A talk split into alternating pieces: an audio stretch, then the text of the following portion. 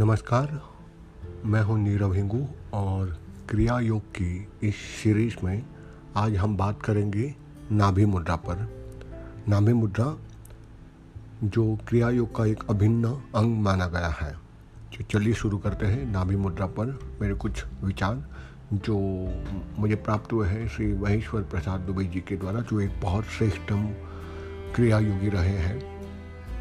नाभि मुद्रा पर जब हम बात करें तो हमारे शरीर में मेरुदंड या पीठ में जो रीढ़ की हड्डी होती है, उस पर हम बात करना चाहेंगे क्योंकि वही प्रधान हड्डी मानी गई है। मस्तक के ऊपर रखा हुआ और हाथ और पैर भी अपने स्थान पर जो जोड़ कर दिए गए हैं। इस रीढ़ हड्डी को एक से एक छोटी छोटी जो वटेब्रा जिसको बोलते हैं, उससे जोड़ा जाता है और इसी रीढ़ की हड्डी में हमारे शरीर के छः शक्ति केंद्र माने गए हैं या छः चक्र अवस्थित हैं। इसमें से एक चक्र नाभि के ठीक पीछे रीढ़ की हड्डी में स्थित है और इसी चक्र को हम मणिपुर चक्र कहते हैं। यह मणिपुर चक्र नीली रंग का दस पंखोड़ियों वाला चक्र है और शरीर में तेज का स्थान माना गया है। इसका मध्य भाग उगते हुए सूर्य के समान लाल वर्ण है और उसमें एक त्रिकोण भी स्थित है। यह यज्ञकर्ता इसी त्रिकोण की तरह यज्ञ में, यानी यज्ञ कुंड में आहुति डालते हुए माने गए हैं।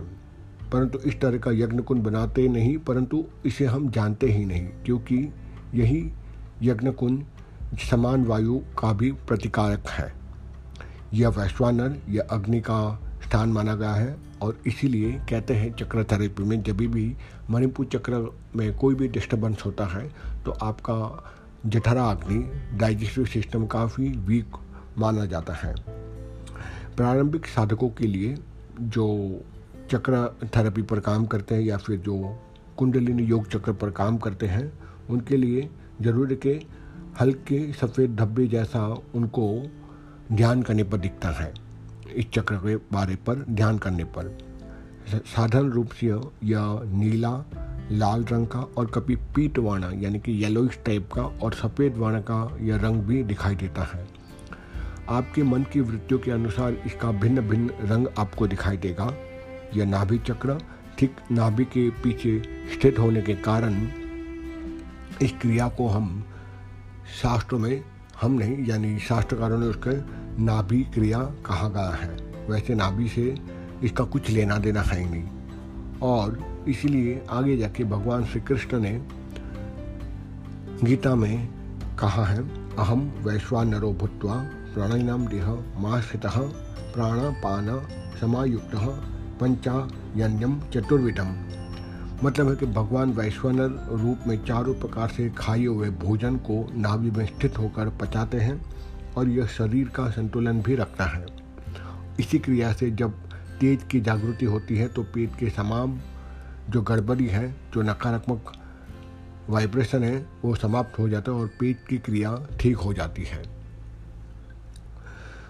इसका मूल रूप से अगर आप देखते हैं तो कई योगियों को इसका मूल जो रंग है, श्वेत रंग का अग्नि के ज्वालाओं से घिरा हुआ एक कमल दिखाई देता है। वैसे अन्य रूप में भी यह दिखाई देता है, परंतु श्वेत अग्नि की शिखाओं से आवृत से यह घिरा हुआ चक्र दिखाई देता है। कई बार सुनहरे रंग का खिला हुआ कमल जैसा भी यह नाभि चक्र दिखाई देता है। इसमें एक देवी मूर्ति, जिसका रंग दूधिया प्रकार सा और एक हल्का सा लाल रंग का मिला हुआ स्वरूप रंग उसका दिखाई देता है और उसी रंग का शरीर बड़ा ही सुंदर रूप और सम्मोहक रूप बन जाता है और उसमें हल्की गुलाबी रंग की परिधान में पहनी हुई इस देवी का स्वरूप आपको दिखाई देता है। जो भी हो, आपको जैसा भी अनुभव होता हो, इस चक्र पर ध्यान करने पर पर हमेशा लाभदायक ही क्षणें मिलती हैं। साधक इस मणिपुर चक्र के आसपास एक मांस पिंड जो दिखता है, जिसको सब के जला जलाने पर भी नहीं जलता, क्योंकि यह अग्नि है और अग्नि को अग्नि नहीं जला सकती। इसलिए मूलाधार चक्र पूर्ण जागृत अवस्था में रहता है और इसी स्थान पर नाभि के भीतर खींच कर बंधी रहती है। लोग इसी को फुल्ला भी कहते हैं। और सौ दाह के उपरांत इसी को काशी और आदि जो तीर्थ स्थान है, वहाँ ले जाकर गंगा में विसर्जन भी करते हैं। बात करते हैं प्राणायाम के ऊपर। इस पर, यानी मणिपुर चक्र के ऊपर जब की संख्या, प्राणायाम की संख्या से आबद्ध कर दी गई है। प्रारंभ में सामने से सौ से या उसी स्थान के पीछे 25 प्राणायाम के जप करने होते हैं। जैसे जैसे प्राणायाम की संख्या बढ़ती जाती है, यह भी प्रति प्राणायाम 12 प्राणायाम से लेकर 125 प्राणायाम के अनुपात में बढ़ानी चाहिए। और अंत में 144 प्राणायाम पर इसकी संख्या 1200 और 13 1200 प्लस 300 यानी तकरीबन 1500 प्राणायाम हो जाती है, जो कि काफ़ी कठिन है। इस अवस्था तक आने के लिए काफ़ी श्रम करना पड़ता है। मैंने भी 1200 तक तो नहीं, लेकिन 50 प्राणायाम तक मैंने अपने अभ्यास ज़रूर पूरी की थी। उसी में ध्यान की तीव्र अवस्था लग जाती है। खैर, बात करते हैं नाभि क्रिया से प्राय यही अधिकतम संख्या मानी गई है। यानी 1500 तक अगर आप प्राणायाम कर सको तो सर्वोत्तम माना जाता है। और इसी मणिपुर चक्र की क्रिया करके प्राण के तेज को आपको जागृत करना है और जागृत करने के उपरांत श्री लहरी महाशय ने प्राणायाम करने का विधान बताया गया है। यह बड़ा ही वैज्ञानिक विधान है और अग्नि प्रज्वलित करने के उपरांत जैसे उसे और उद्दीप्त किया जाता है, हवा दिया जाता है, वैसे ही नाभि क्रिया के द्वारा प्राण के तेज को जागृत करने के पश्चात ही प्राणायाम के द्वारा उसे उद्दीप्त किया जाता है। प्राणायाम कैसे किया जाता, कैसे किया जाता है? यह एक विशिष्ट जो योगी है, जो क्रिया योग में दक्ष है, उससे ही आपको पूछ कर प्राणायाम का अभ्यास करना चाहिए। अन्यथा हानि भी हो सकती है। कुछ क्रिया योगी जब प्राणायाम की संख्या को बढ़ाते हैं तो नाभि की क्रिया की संख्या को कभी कभार बहुत कम कर देते हैं। और कभी कभार इससे कुछ लोगों का मानना है, लाभ नहीं भी होता। इसको पूरा करना ही चाहिए। इसी क्रिया से मन की स्थिरता प्राप्त होती है और इस क्रिया की परिपक्वता से श्वास का चलना भी रुक जाता है और मन पूर्ण रूप से स्थिर हो जाता है। यह रुद्र का स्थान भी माना गया है, अर्थात मणिपुर चक्र। लाल वर्ण का या रुद्र का दर्शन भी यहीं से होता है और जब कभी उत्तम प्राणायाम में योग स्थिर हो जाता है तो मन मणिपुर चक्र से सुषुप्ना में घुस जाता है। अतः यह भी साबित हुआ कि सुषुप्ना यहीं से प्रवेश किया जाता है। इस पर ठीक रूप से ध्यान करने से, इस क्रिया करने से तिल्ली के, आटों के, पैनक्रियास के और आदि अंगों की शक्ति बढ़ाई जाती है और सुधा भी बढ़ती है, यानी भूख भी बढ़ती है और इसीलिए प्राणायाम करने का विधान नाभि क्रिया से शुरू भी होता है। आगे शास्त्र कहता है, प्राणायाम महाधर्मो वेद नाम पयो गोचरो अर्थात प्राणायाम ही महान धर्म है। इसकी महिमा वेद तो पूर्ण रूप से करता ही है और कई कबार व्यक्त भी कर नहीं पाता, क्योंकि प्राणायाम क्या है, इसको कई लोग बड़े हल्के में समझ लेते, सोचते हैं ये कोई मामूली सी श्वास लेने की क्रिया है, पर प्राणायाम अपने आप में श्रेष्ठतम क्रिया है। मानव शरीर में मेरुदंड की जो प्रधान अस्थि है, क्योंकि वो प्रधान एक स्वरूप माना गया है योग, योगी के लिए। इसके भीतर एक सुराग भी है। इसी सुराग में ब्रह्मरथ में आने जाने वाली सुषुप्न नानी सुषुप्न नाड़ी सॉरी आज्ञा चक्र से प्रवेश करके ऊपर की तरफ़ जहाँ शिखा रहती है, ब्राह्मण बांधते हैं, वहीं उसका मुख्य स्थान माना गया है। यह नाड़ियों का गुच्छा मेरुदंड को पार करता हुआ मूलाधार चक्र में स्थित शिवलिंग से थोड़ा ऊपर की ओर रुक जाती है। और इसके नीचे का सिरा सर्पाकार बनाते हुए कुल कुंडलिनी शक्ति जो अर्धवर्तुलकार में, रूप में शिव को विस्तृत करती हुई उसके फण से बंधा रहता है। इसी नाड़ी में छह चक्र माने गए हैं। ये नाड़ी के दोनों पास में दो चंचल नाड़ियों में स्थित है। और इसमें से एक नाड़ी का नाम है ईड़ा। जो कि चंद्रमा नाड़ी भी कहते हैं और दूसरा का नाम है पिंगला, जिसको सूर्य नाड़ी भी कहते हैं। ईड़ा तमोगुण का प्रतिनिधि करती है, पिंगला रजोगुण का प्रतिनिधि करती है। यह दोनों ही नाड़ी चंचल नाड़ियाँ मूलाधार से उठकर सुषुप्ना के दोनों पासों में होती हुई, उसमें में स्थित चक्रों को घेरती हुई, चक्रों से नीचे से लेकर ऊपर तक एक दूसरे को काटते हुए आज्ञा चक्र तक चली जाती है। ईड़ा को चंद्र नाड़ी कहते हैं, जैसे मैंने बताया, और पिंगला को सूर्य नाड़ी भी कहते हैं। और इसके दोनों के मध्य में बराबर सुषुप्ना नाड़ी का स्थान माना गया है, जो उज्ज्वल ज्योति के रूप में जगमात, जगमगाती होती और सतोगुणों का प्रतिनिधि करती है। यानी ये सतोगुणी नाड़ी है। मन मूल रूप से ईड़ा या पिंगला नामक इन चंचल नाड़ियों में रमन करते रहता है, और उसके गुणों से प्रभावित होकर वह तामसिक और राजसिक कार्यों में प्रवेश करता है। तदनुसार पापादि में लिप्त होकर नाना प्रकार की योनियों में भ्रमण करना पड़ता है। तो फिर इस जन्म मरण से बंधन से कैसे मुक्त प्राप्त किया जा सकता है? जन्म मरण के इस बंधन में पड़कर अज्ञान होकर ही अनेक आत्माएँ कष्ट झेलता है और केवल प्राणायाम ही उसका सहायक करता है। कैसे? जानते हैं? क्योंकि प्राणायाम में मन को इन दोनों चंचल नाड़ियों से हटाकर सुषुप्ना में प्रवास करवाने का प्रयत्न किया जाता है। और सुषुप्ना में जब मन प्रवेश करता है तो सारी मन की चंचलता बिल्कुल समाप्त हो जाती है। तब मन स्थिरता को प्राप्त करता है, आनंद मग्न होकर अपने ही मूल स्वरूप में प्राण के साथ संयुक्त होकर आत्मा में स्थिर हो जाता है और आगे जाके वही ब्रह्म स्वरूप बन जाता है, जिसको ब्रह्म से साक्षात्कार साक्षात्कार बताया गया है। आगे हम बात करेंगे सुषुप्ना नाड़ी से। सुषुप्ना नाड़ी जिसको सरस्वती नाड़ी भी कहते हैं और इसी सुषुप्ना नाड़ी में सरस्वती नदी में स्नान करके वह योगी का मन पवित्र और निष्पाप हो जाता है। ईड़ा और पिंगला जो कि चंचल वायु हैं, उसको स्थिर करना ही तंत्र शास्त्र में मत्स्य भक्षण कहा गया है। जैसे मत्स्य एक स्थान पर स्थिर नहीं रहती, उसी पर प्रकार ईड़ा और पिंगला के अंदर में स्थिर जो चंचल वायु है, वह सर्वदा चलायमान है। उसको प्राणायाम के द्वारा ही स्थिर किया जा सकता है और उसको प्राणायाम के द्वारा विजय प्राप्त करना ही मत्स्य भक्षण कहा गया है।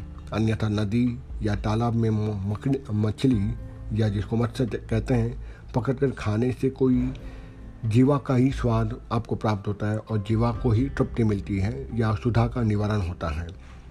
तंत्र का दूसरा एक प्रकार बताया गया है, मैथुन। मैथुन भी प्राणायाम की अवस्था का ही एक दूसरा नाम है।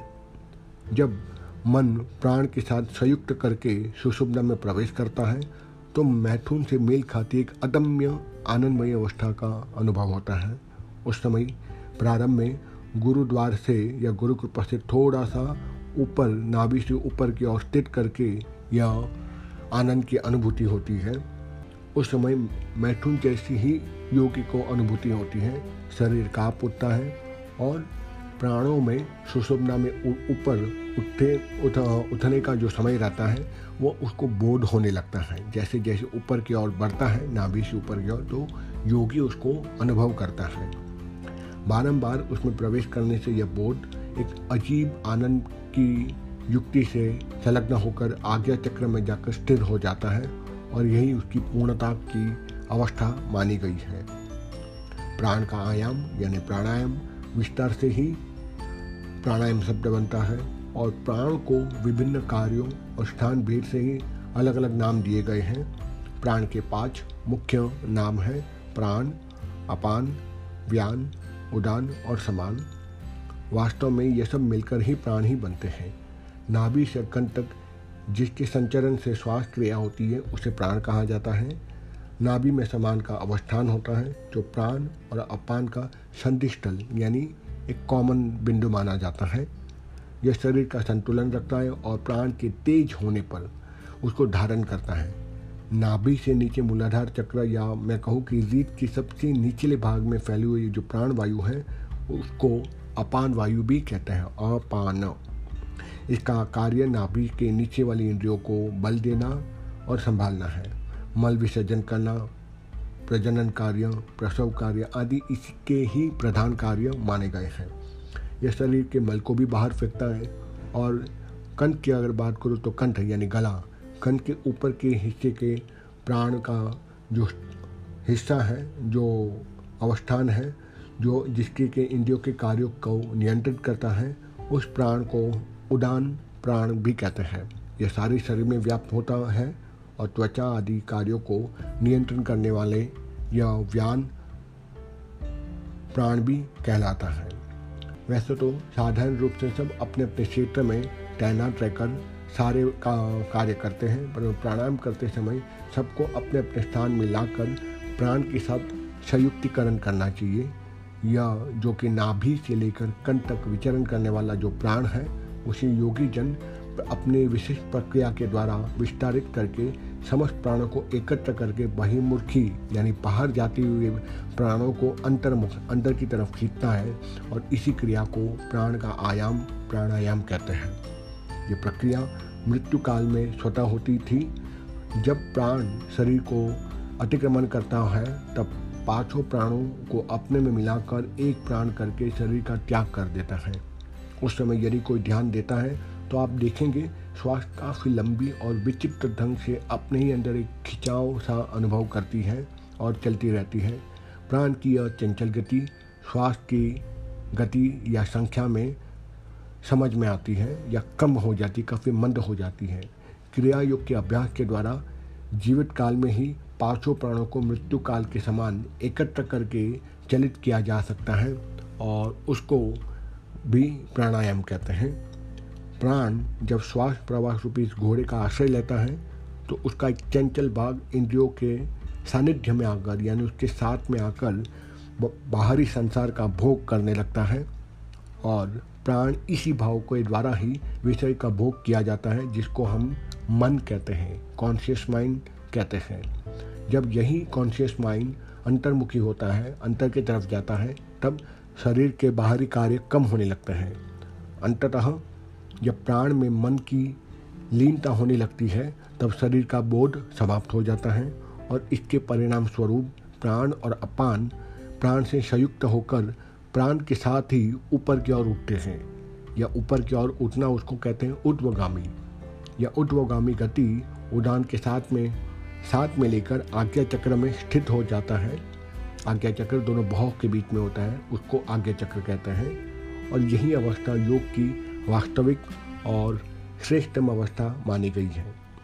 मन के बहिर्मुखी होने पर शरीर का, शक्ति का क्षय होता है और इसी क्षय को पूर्ण करने के लिए बहुत ज़्यादा मात्रा में ऑक्सीजन की आवश्यकता रहती है और श्वास की गति अधिक चलने लगती है।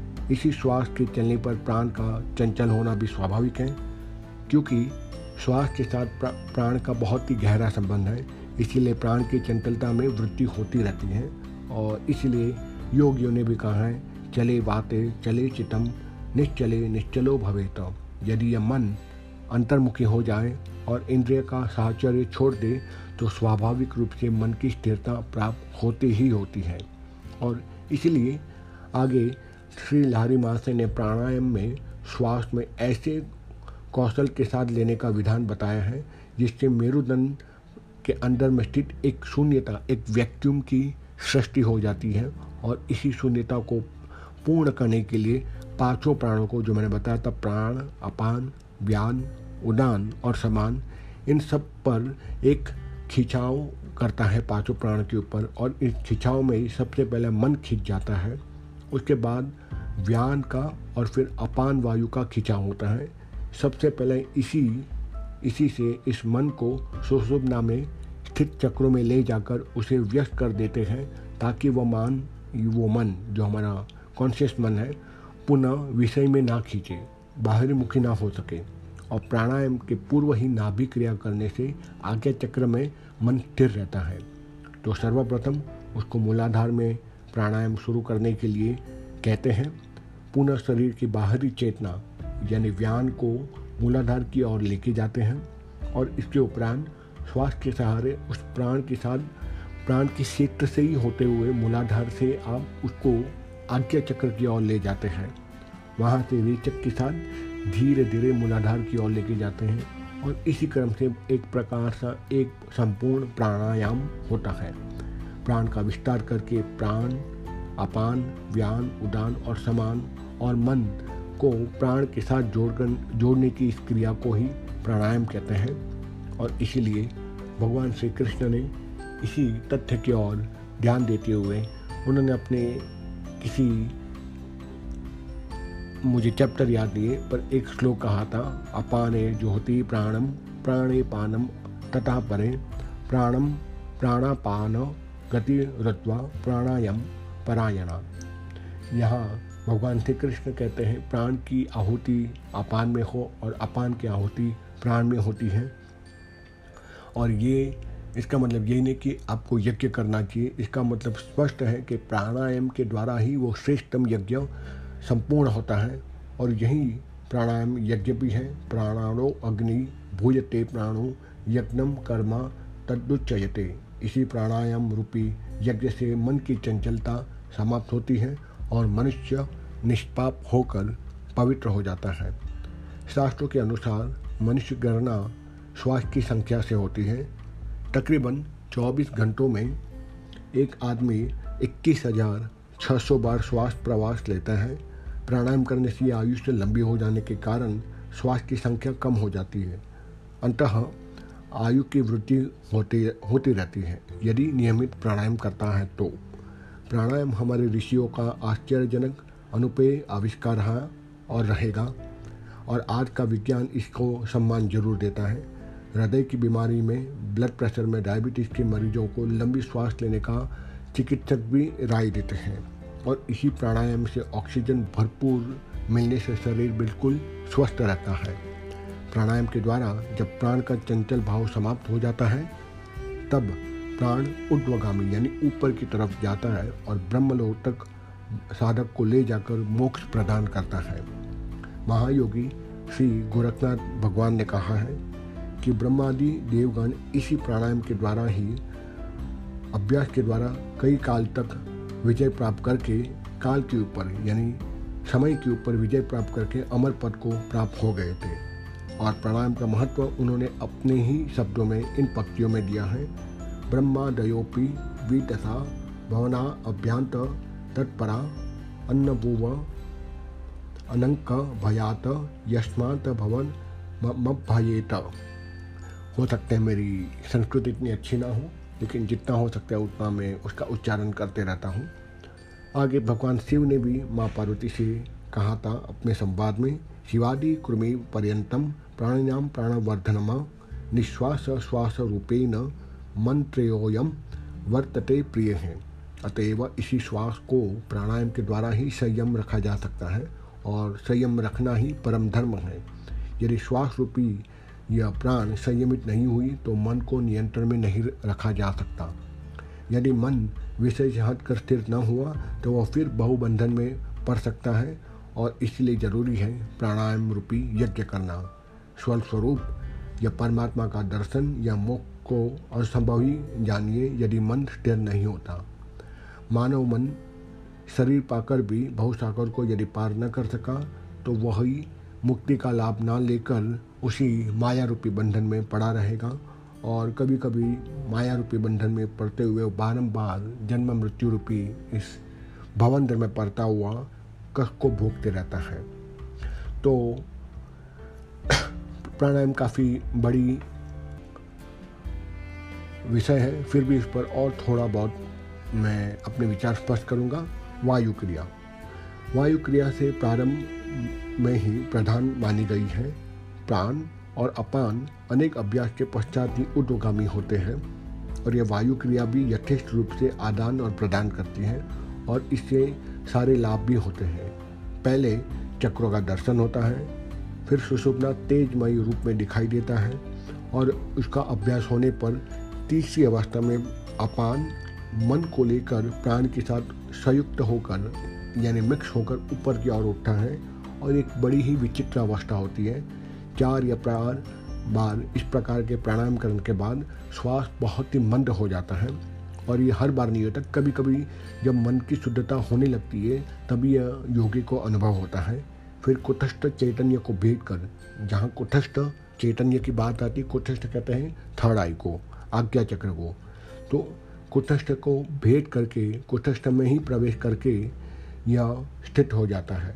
यदि कोई साधक बारह वर्षों तक या अधिक समय तक यह क्रिया करे तो उसे कुछ अनुभूति ना भी हो, तब भी एक बार इस प्रकार का प्राणायाम का अनुभव जीवन में अवश्य प्राप्त हो जाता है और वह अपना जीवन धन्य मान लेता है और सोचता है कि इतने दिन तक जो भी उन्होंने परिश्रम किया, उसका वह आनंद की तुलना में कुछ भी नहीं। प्राणायाम की महिमा का वर्णन करना किसी के लिए संभव नहीं है। यही परम धर्म है और मनुष्य का सर्वोत्तम कर्म प्राणायाम यूरोपीय यज्ञ करना ही है। प्राणायाम की संख्या आप बारह से शुरू कर सकते हैं। बारह प्राणायाम से लेकर एक सौ forty four one forty four तक आप सामान्य रूप से कर सकते हैं। और उच्च क्रिया योगियों के लिए प्राणायाम तो अधिक करना ही चाहिए। प्रतिदिन 400 से लेकर 600 बार प्राणायाम करने से उसे क्रिया के उच्च स्तर पर पहुँच जाने में सहूलियत मिलती है। और चौथी अवस्था में या उसके ऊपर की अवस्था में क्रिया योगी को समय समय पर 12 घंटे तक बैठकर तकरीबन कहते हैं 1728 प्राणायाम करना चाहिए, जो कि ये काफ़ी हाई है। इसके लिए उसे पहले चाहिए कि 600 बार वह प्राणायाम प्रतिदिन अभ्यास करता रहे, तभी वो 1728 प्राणायाम करने की योग्यता प्राप्त कर पाएगा। महीने में एक बार भी करना उस योगी के लिए काफ़ी आसान हो जाता है। और इसलिए लाहरी महाशय ने उपदेशित यह प्राणायाम बहुत ही सहज बहुत ही प्रभावशाली है। इसे करने से कोई त्रुटि भी नहीं होती, पर पुस्तक पढ़कर या क्रिया करना काफ़ी नुकसानदायक हो सकता है तो किसी श्रेष्ठतम क्रिया योगी गुरु को पास जाकर यह क्रिया सीखनी चाहिए, जो कि इस क्रिया में कोई प्रकार की हानि की संभावना नहीं होती। अतः क्रिया योगी को चाहिए कि ज़्यादा से ज़्यादा यह प्राणायाम का कर्म करते रहें, क्योंकि इसी से उसकी मुक्ति प्राप्त होती है। तो यहाँ मैं प्राणायाम पर और नाभिक क्रिया पर अपने विचार स्पष्ट किए हैं। आशा रखता हूँ आपको अच्छा प्राप्त हुआ होगा ज्ञान और इसी के साथ मैं विदा लेता हूँ। धन्यवाद।